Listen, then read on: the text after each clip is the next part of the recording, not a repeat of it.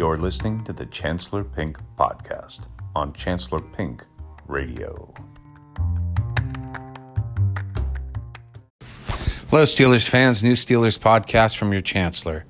This one is about a couple of matters that are pissing me off. Usually, you're going to get podcasts from me uh, either as a homer, which is certainly in the preseason, where I'm optimistic and I'm frustrated by the attitude of talking heads and media regarding certain issues pertaining to the Steelers going into the season. But then during the season, you'll get some very negative podcasts from me as I react to the reality of the season.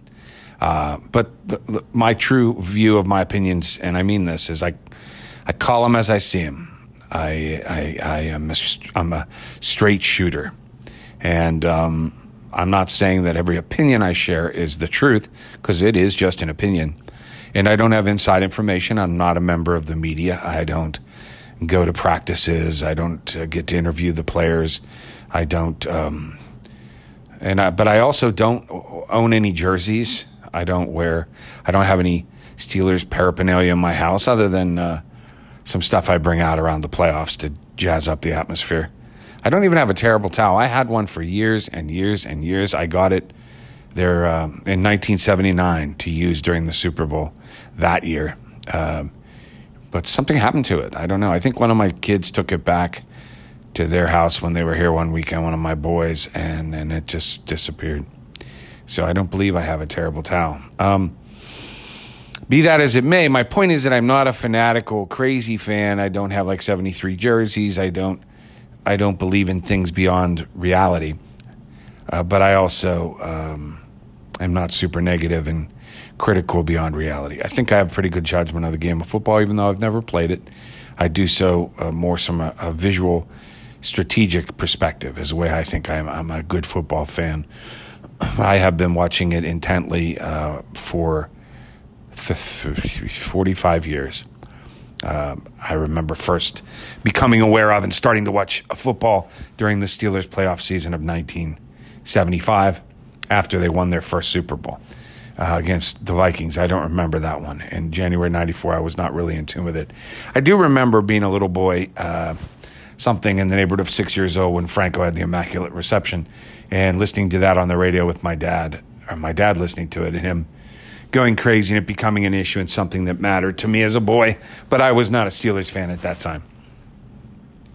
I can't really claim to be uh, to have become a Steelers fan until I was nine years old in 1975. But um, I've been an intense fan ever since. Uh, regular, don't miss a game. Uh, very different than some who miss games here and there of their favorite teams. I, I just don't miss a Steeler game. Uh, I won't tape them. I won't watch them later. I must see them live. Uh, and when I get into a team, uh, it's very important. There's very few things in life that matter that are really important or that are joyful. Live sporting events, uh, to me, are one of the more exciting, joyful things that exist in life.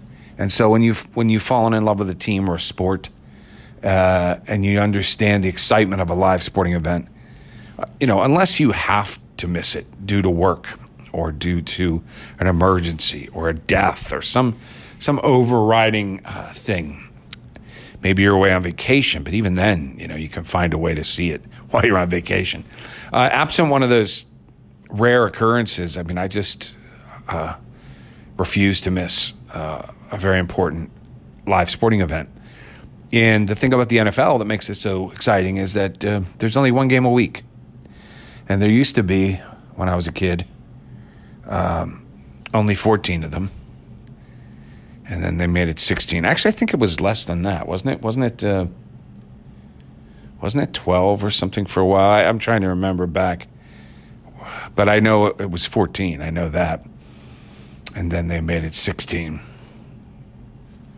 And now they've made it 17. And that probably is only going to last for a year or two because it's very bizarre and it's uneven. Then they'll make it 18. We'll go back to an even schedule. But when you only have one game a week over a, a few months, um, it's not hard, in my opinion, to put away some time to dedicate to that. And frankly, I like my Steeler Sundays or Monday nights. Uh, I put away the whole day. I, I enjoy. I love the one o'clock games. I like them early. because you can get right to it, and then you have the afternoon to listen to sports talk, and then the next day I read all the newspapers or nowadays online, watch the highlights. Um, it's just a fun ritual, and um, because my team happened, the Pittsburgh Steelers happened to always be pretty damn good or better. Um, it's made it a relevant thing in my life, all of my life. Uh, the Steelers really only had a small patch of it, of really a downtime in my life, and that was in the '80s after they won their fourth Super Bowl. Um, you know, really during the '80s, there they were just not very relevant, didn't win a lot, and they still had some good players. And of course, I was still a fanatical fan. You know, being a, a, a teenage boy and then an early 20s guy.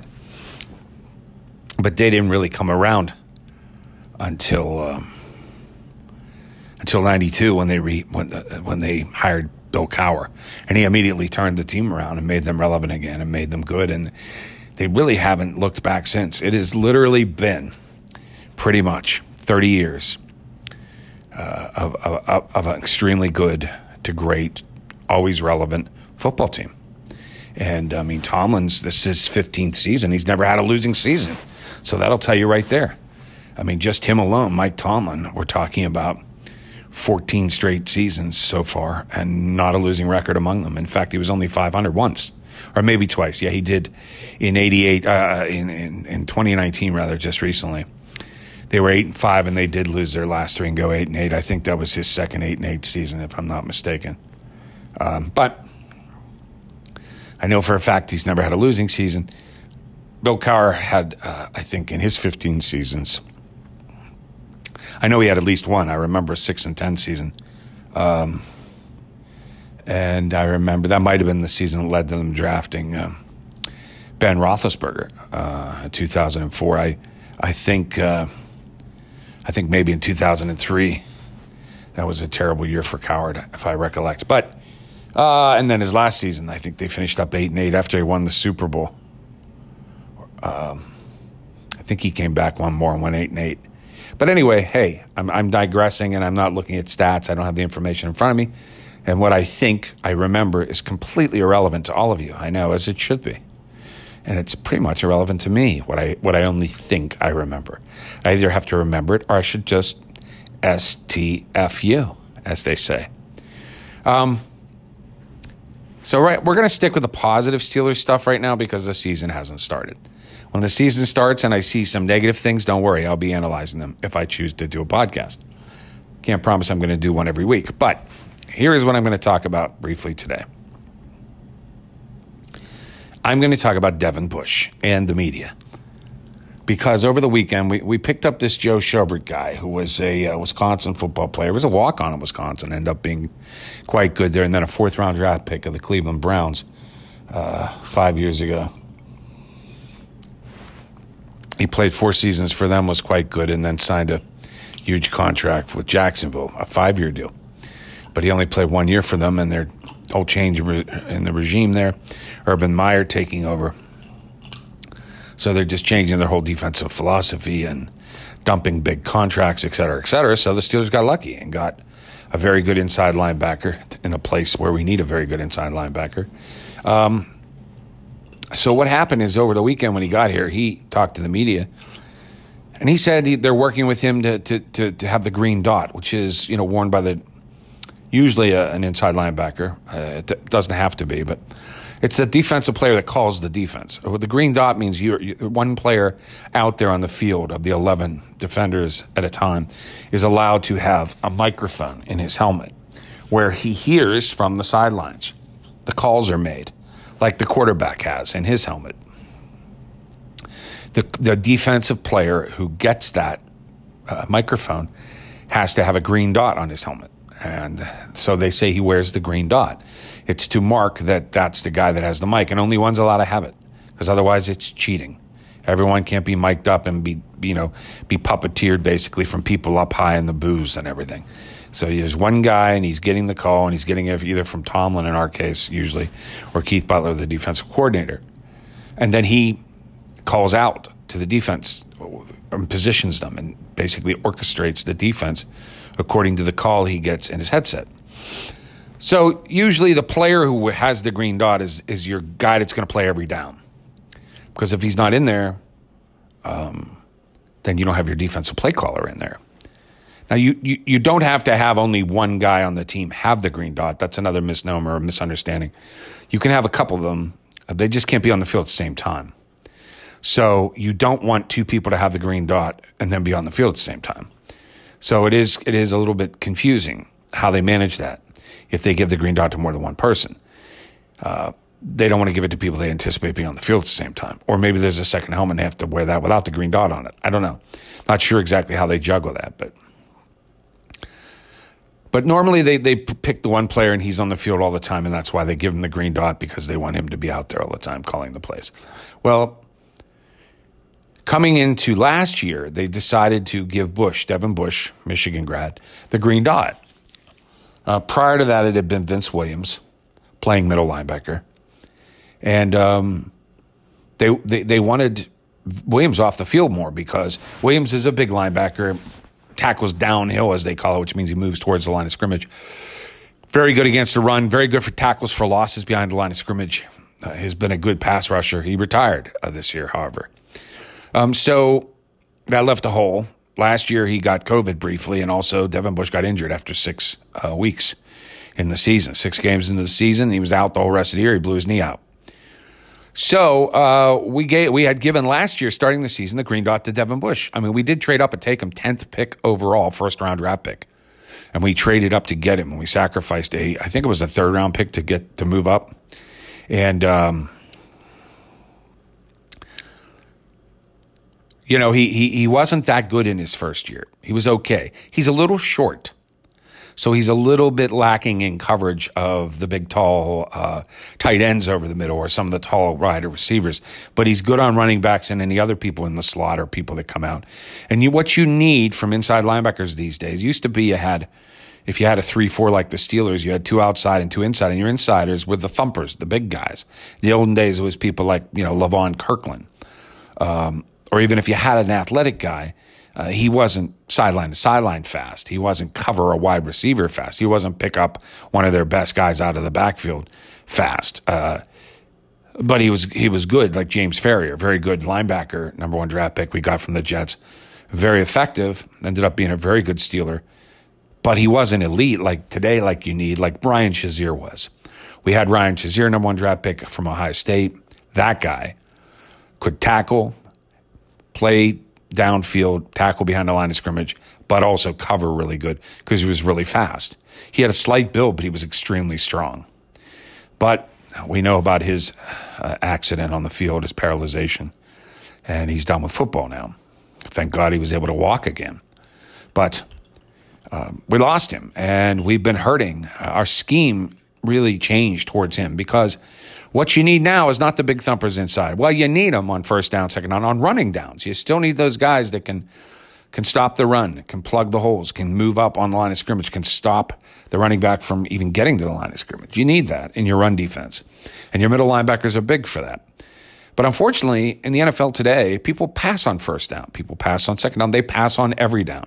And most teams pass more than they run.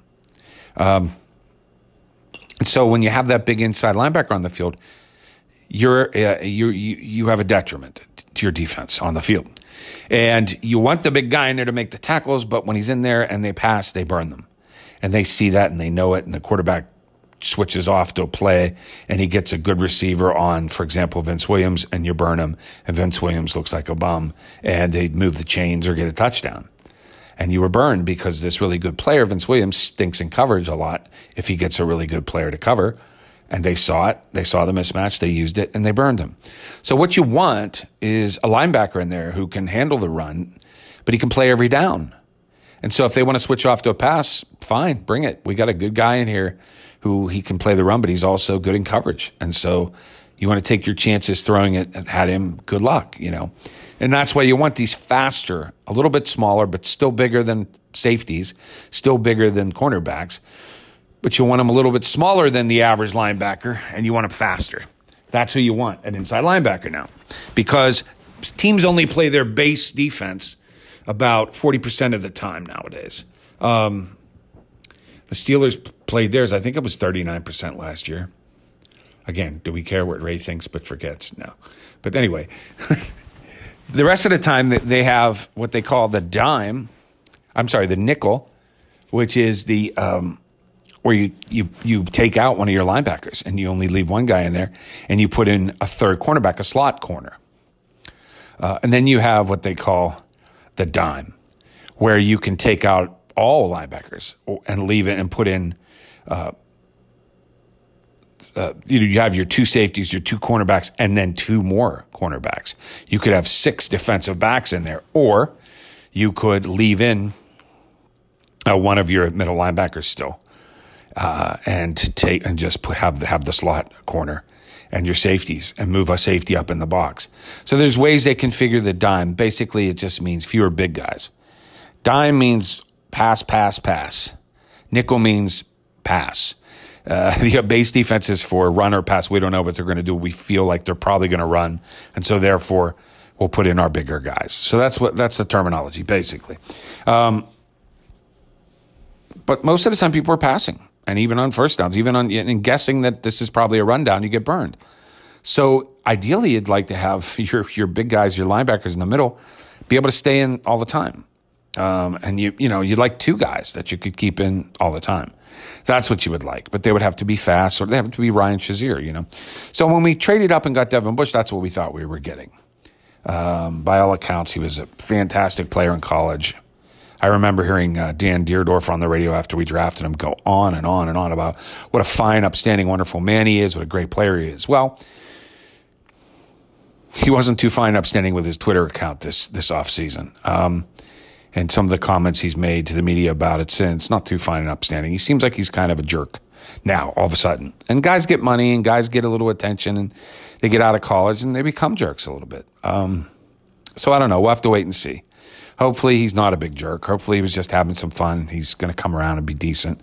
And hopefully, more importantly, the people in the locker room and the players and the coaches don't think he's a jerk. And with them, he's cool and everything's cool. That's what I hope. Uh, with me, he's not super cool right now because of the the cat video. That was a pretty horrific thing, and he kind of was a smart aleck about it. He wasn't joking per se, but I didn't like the tweet. Anyway, here's the point. Last year, he got the green dot. He came into the season, and guess what? He was great. I noticed a tremendous improvement. Our defense at the beginning of last year was super elite. It was fantastic, and it was number one. Now, we finished third in every stat, number one in sacks. Uh, but we were number one in turnovers. We were number one in yards and points. We were number one in every category for about half the year. Then we started getting injuries. Starting in week six, Devin Bush was great. He was wearing the dot, looked really good. Uh, and then he blew out his knee and he missed the whole rest of the year. So now with the ACL repair, usually takes at least 10, 11 months before you get back. And usually they say even a, a full year. Well, of course, if it was a full year, that would be about game four or five of the regular season this year. But, you know, he's back. He's cleared to play full strength. He's cleared. But he hasn't played much yet or practiced much. And so we put him in the first preseason game Saturday. And he didn't look very good. But it was his first game action since the knee injury. But here's the important point, too.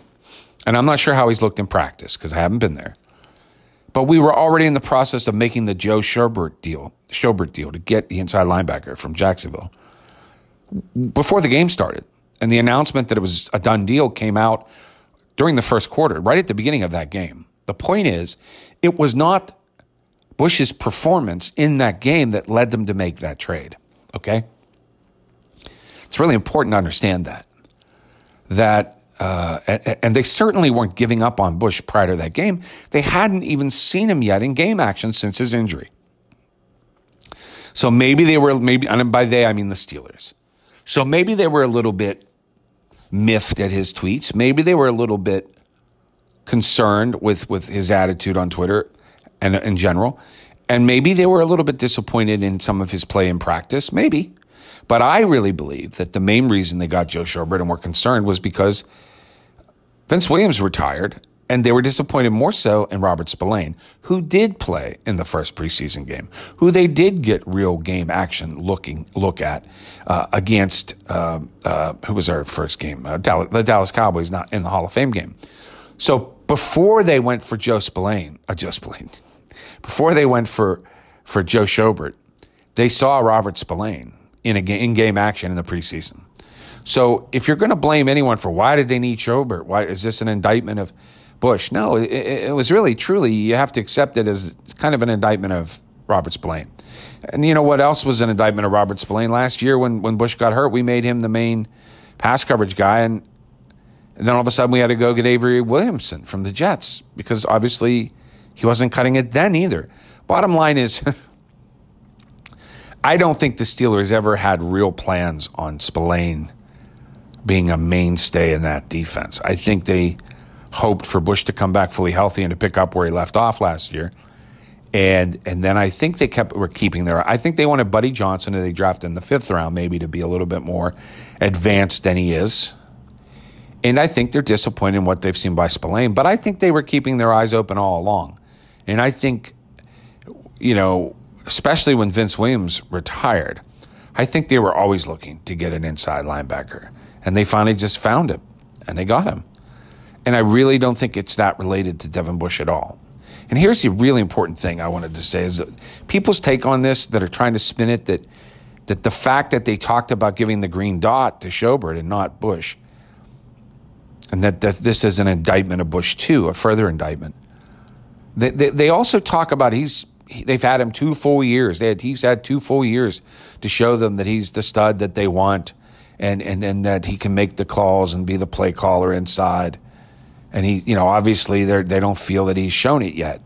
That's what they said. That's what Chris Mueller especially said on the radio. But also this real jerk off guy called Dave Bryan who does this podcast, um, terrible podcast.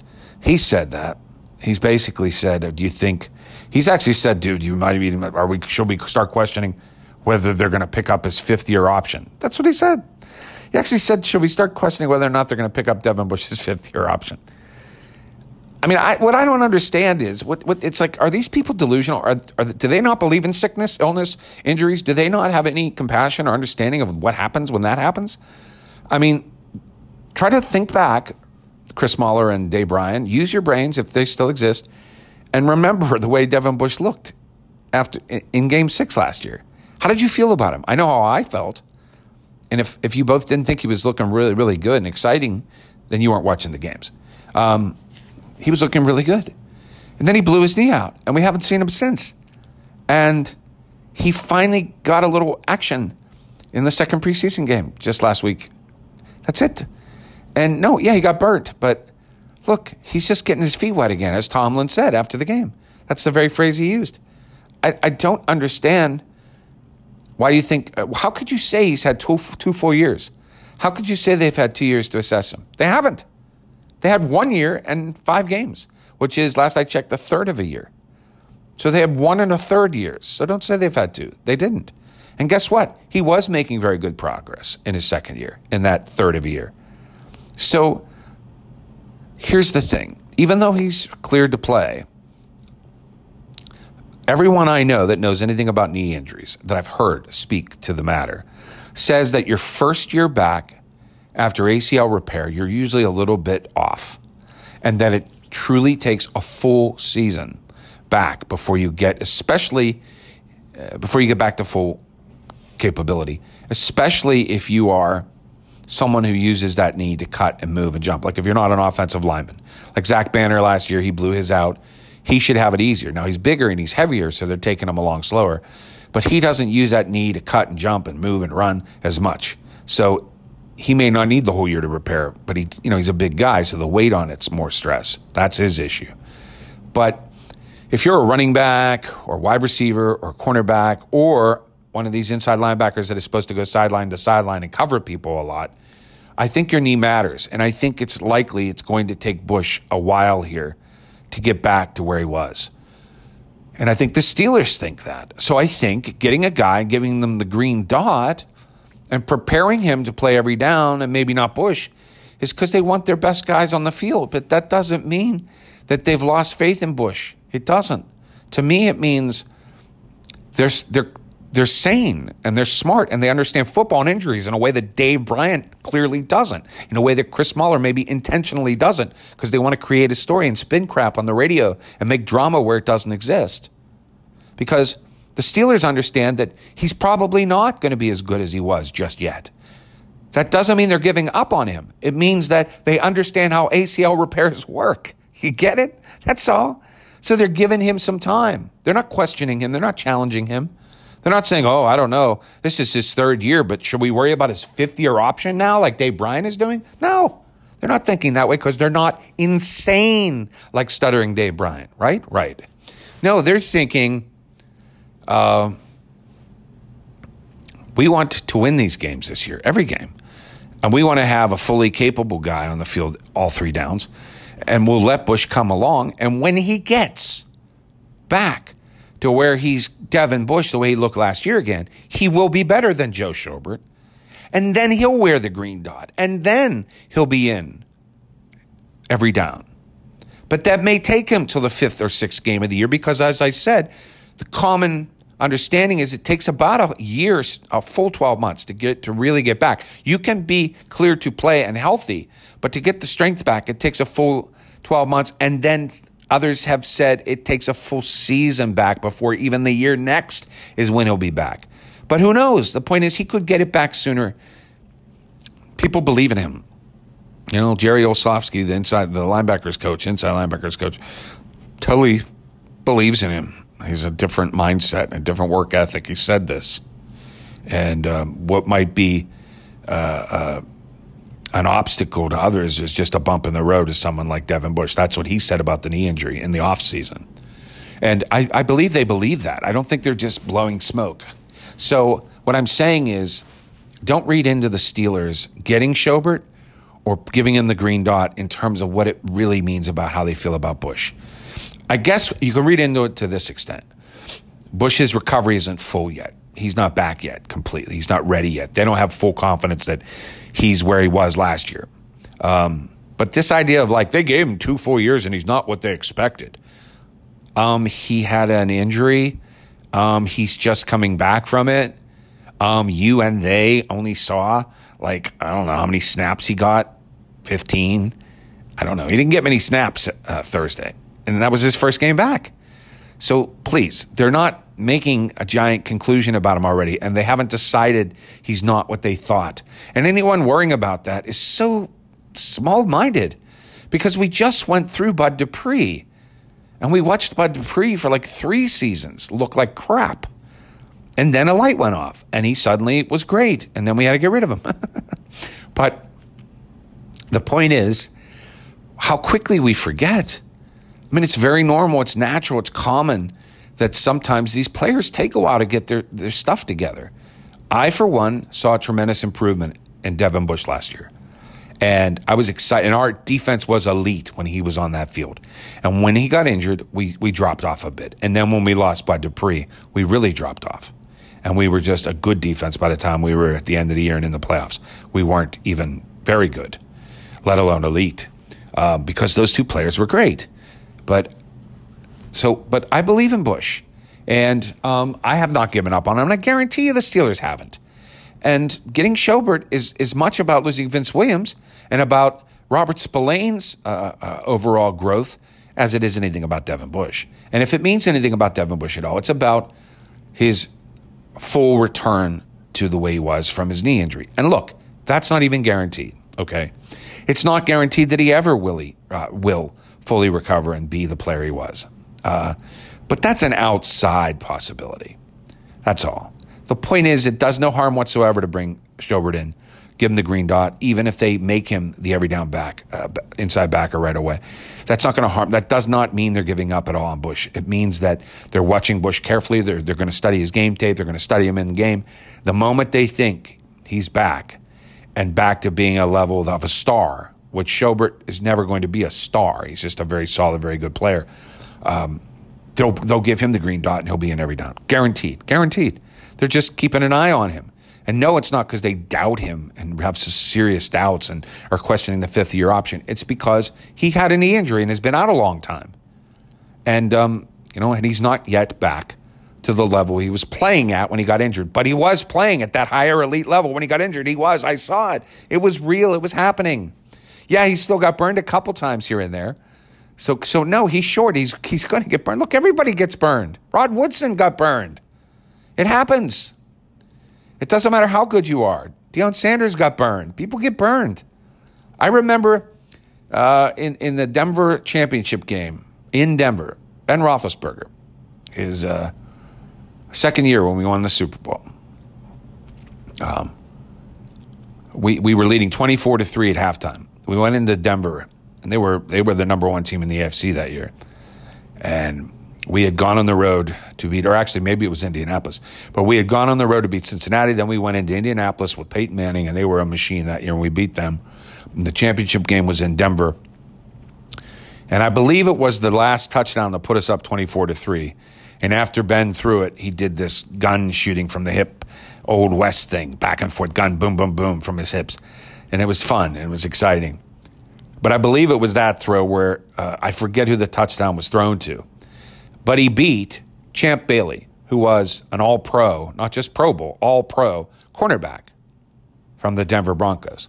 And I remember the game field tape, watching the highlights later on uh, you know, NFL Films uh, highlight, or maybe it was HBO, um, where they're talking, and I think it was I think it was Ben saying or Tomlin saying uh, at half, or I guess it was Cowher rather. That was Cowher. That was the Cowher days. I think I said Champ Bailey. I went. That was Champ Bailey. I saw him look one way, and I went back the other, and he bit. He bit when I looked him off. Ben looked one way, and Bailey bit, and he threw back the other way, and Bailey was beaten. Champ Bailey. Okay, my point is, Champ Bailey was all pro, and that was the AFC Championship game, and he got beat. So please stop whining about Devin Bush got beat by a really good, and it was a really good player that beat Devin Bush, by the way. I forget who for for for um, the Eagles on Thursday in that game. It was a really good player. It's like Devin Bush got beat by a really good player in his first game back after being off for months with knee surgery. Uh, yeah, that's right. He did. But you know that doesn't mean he can't be really good, like a star. Still, stars get beat by other stars and especially when they're coming back from knee surgery. So, anyway, that's all. I just wanted to. I don't understand why the media is so anti Steeler that they have to create drama uh, surrounding players and situations that are obviously very important to the Steelers' success. These are situations and players that, if you trash them and you're right, the Steelers' season could be in serious trouble. So why would you want to want to do that? What's the benefit? As someone who's supposedly here to talk about the Steelers with Steeler fans, I mean, uh, national media doesn't even care about Devin Bush. They don't even know about him still.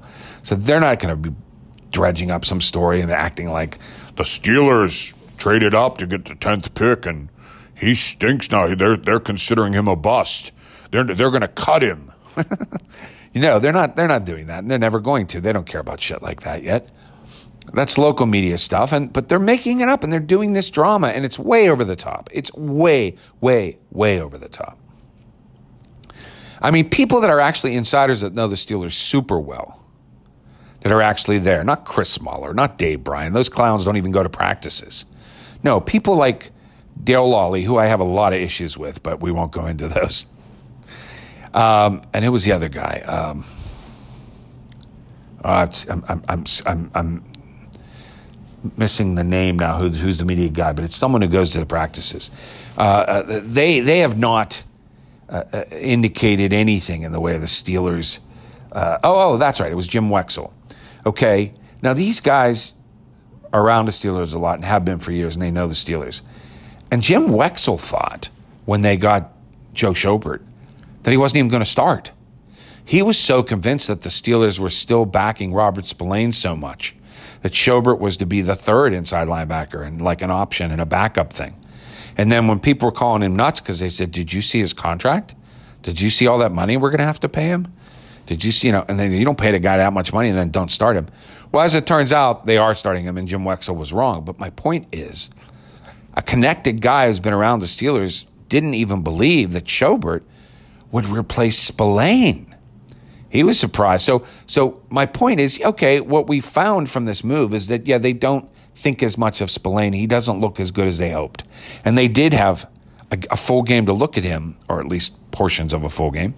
Uh, prior to making this move, they did not have a chance to even look at Bush in the first preseason game. So it's logical, makes sense, and is in fact the truth that this move is an indication that they've lost some faith in Spillane. But it also is an indication that they've been looking for some inside linebacker help since they drafted Buddy Johnson and then since Vince William retired, Williams retired. So I think those are the issues and not anything to do with Bush. And I think anyone panicking, hitting the panic button and reading into too much on Bush already is just looking to stir up trouble, is a troublemaker, is a bad actor, and is a jerk off. And that's how I feel about Chris Mueller and Dave Bryan in general. I do. I've been listening to them I still listen to them mainly because of their partners. I like Andrew Fillipponi on the radio with Chris Mueller. I think he's very controversial, but I, I think he's smart about his controversies. He picks his fights, and when he's over the top and he's ludicrous, it's funny because he goes he goes for it, man. It's ludicrous. Where Chris Mueller's just angry and tries to fight about everything, and he's very anti-Steelers. Fillipponi's not anti-Steelers. He just picks certain issues and hammers them home. But Mueller really I think hates the Steelers and hates Steeler fans, you know, and really loves the Cleveland Browns. And it's just horrible to hear him on the radio. Why is he on a Pittsburgh radio? And Dave Bryan, uh, he runs this shitty website. Well, it's okay. But he, he does his podcast with this kid named uh, Alex Kozora. But Alex is reasonable, a little too reasonable, a little too logical for my taste. But at least he's sound and solid, and he's the guy that actually goes to practices because he lives here, where Dave lives in fucking Vegas. Um, and uh, so I, I, like listening to him, and I think he has good input. And he basically runs the podcast. But Dave Bryan, who stutters like a oh my god, it's awful. You know, I, I'm not into making fun of stutterers, but Dave Bryan, he just shouldn't have a radio. It's not like he's worked on his stutter; he's better at it. It's awful, and I honestly believe, and I do believe this, he plays it out. I think he stutters more than he has to. I think he likes forcing us, and he's he's a very in your face, cocky uh, smarter than you, smartest guy in the room type of guy. And I think he likes making us like fingers on, like fingernails on a chalkboard. He likes stuttering over and over and over again so that we just want to pull our hair out. He likes doing that to us because he thinks if you're listening, even through my stutter, you must realize I'm a genius. It's like, no, moron. We're just waiting till your partner talks. We don't like anything you have to say. And now, look, every once in a while, I'm not going to bash him completely. Every once in a while, he has a sane day where he's not a complete prick and he makes some very good points. And I like the guy uh, on a given day. He's like, okay. I never liked the guy, but let me just say, on a given day, he'll be like, well, he didn't make. The other thing is he, he snorts cocaine during the broadcast. There's no question. Because when Alex tries to talk, you always hear him going, all the time. Whenever he stops talking and stops stuttering, stuttering, and it lets the other guy speak, you hear him and it's like, dude, can't you at least mute the mic? I mean, Myron Cope drank during the Steelers broadcast, but it didn't deplete from the listening experience. You know, it didn't derogate, it didn't have a bad effect on the listening experience. So now you're making us hear you sniff. Now we know you're coked up. You're talking real fast, yet you stutter all the time. You're a mess, dude. He's a mess. He's a mess, and he has many, many, many points of view that are just intended to cause controversy. And he constantly is picking fights with his listeners. He says things like, I know people don't like to hear that. And I know people come at me. They're coming at me with this and they're coming at me. Just like, just shut up. Just do the podcast. Don't talk about what the people are doing. Without us, you don't have any money, fucking gambling cokehead psychopath in Vegas. I mean, honestly, just shut the fuck up and t- do your podcast. He's constantly cross referencing the fans and he, he'll take the side of a player when the player is in a dispute with Pittsburgh fans because he wants to rip on the fans. And then he'll create an issue. And when he knows it's, ooh, I touched the nerve with the fans. The fans are attacking me on this. And he'll, he'll hammer it home the next episode and the next podcast. He'll hammer it home, hammer it home. Even though it's insane and illogical, he'll stick with it because he likes, he likes bothering the fans. And if you ever followed him on Twitter, he tweets like a maniac. He's definitely bipolar and he has mostly manic episodes because he's tweeting and tweeting and tweeting and tweeting all hours of the night. Like everything, he spits it out, spits it out. You can't follow him. You cannot follow the guy on Twitter because he fills up your timeline with his bullshit. And I'm a Steelers fan. But basically, what you have to do is just search him every once in a while scroll through his stuff for anything that Steelers related. But, but, and, and, and you know, because you can't have it in your feed because he just won't, he's insane. And he retweets his own tweets over and over and over again. he's insane. He's arrogant. He's and he's insufferable to listen to, and he just creates these asinine opinions often, and he throws them out there and puts his poor partner Alex Kozora on the on the spot and forces him to try to field the question. And Alex just has to reasonably go, Yeah, I don't know. I don't really know. We'll have to wait and see. I don't, and he just takes a wishy washy ride the fence uh, way to deal with his crazy partner, you know. But anyway, I yeah, so I listen to Chris Mueller on the radio. I don't not on the radio. I play their commercial free podcast. I skip through the commercials because I like his partner and I put up with Dave Bryan skipping through minute much of his stuttering bullshit because I like his partner. But on this fine day, they happen to both pontificate similarly uh, that somehow the end is nigh for Devin Bush. And uh, they questioned that. Now, Dave Bryan will walk it back, walk it back. I didn't say that. I never said anything like that. I just said it wouldn't surprise me if he won every All Pro and won it all. I, I also said he could win everything and win all Super Bowls playing every position. I said that too. I said he's the greatest player in Steelers history. I also said that, that, that, that, that, that, stutter, stutter, stutter, stutter, stutter. Uh, that's what he'd say. He'd walk it back and pretend like he said all kinds of other great things about Bush, which he didn't. And he'll pretend like he didn't say, what about his fifth year option? It's like, uh, mentally ill button. Can we hit it? Eh, eh, eh. Mentally ill person on the podcast. White coat man, please come in, come get him. Seriously. I mean, they're worried about that. They, they may not. I mean, that's so crazy. And then Chris Mueller did a whole, like, like argument, like he was clo- a closing argument before the jury that Devin Bush is a big disappointment, basically. And one of his key salient points was they gave him two full years to prove that he was the man they thought he could be, and he has not shown it in two years. Like, um, hi, Chris Mueller, did you watch last year? Yeah. Did you see him get injured in the first third of the year? Okay, that's why in two full years he didn't show them that. Okay, anyway, they're crazy, they're insane, and they made me do a podcast supporting Devin Bush because it's ridiculous that um, that the Steelers are giving up on him, and the signing of Joe Schobert has nothing to do with with uh, Devin Bush, or very little. Uh, and if they give him the green dot, it's because uh, it takes time to come back from an injury. The guy was injured, had a knee surgery. And, and as soon as they think he's back in the groove, believe me, he'll be the every down linebacker. And I believe he will get there. I do. I don't like his tweets. Not a big fan of him mentally right now. Hopefully he gets his shit together. Uh, but I don't think, other than that, I don't think the Steelers are at all disappointed in him yet or think less of him at all. And I think anyone trying to imply that is insane and really should be shut down and shut off the air. No one should have to listen to Chris Mueller and Dave Bryan ever again. I, oh, they're so awful. They're the worst. I wish that someone would put a curse on them and their tongues would fall out. I mean, seriously, they can write, they can do whatever. I guess Chris Mueller's useless unless he can do radio. He'll have to go back to I don't know what he does, uh, flipping burgers at McDonald's or whatever. But Dave Bryan, he can run his website from afar and pay his little people to do the work and go to his gambling addiction and do his cocaine without a tongue. It's, I mean, honestly, be perfectly capable, still laying down his bets, snorting his coke, you know, and, and, and dictating his employees. We just don't have to hear him stutter.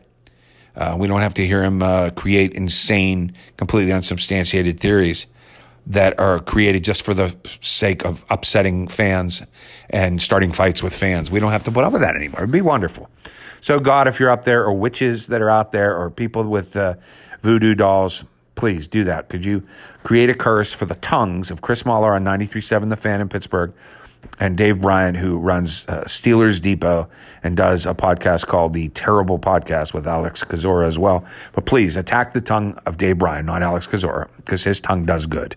Uh, attack Dave Bryan's tongue and Chris Mueller's tongue. Thank you. Thank you, gods and evil forces of voodoo and whatnot. And thank you for listening to my podcast.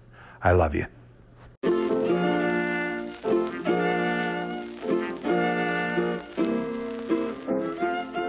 Yabba da boopa.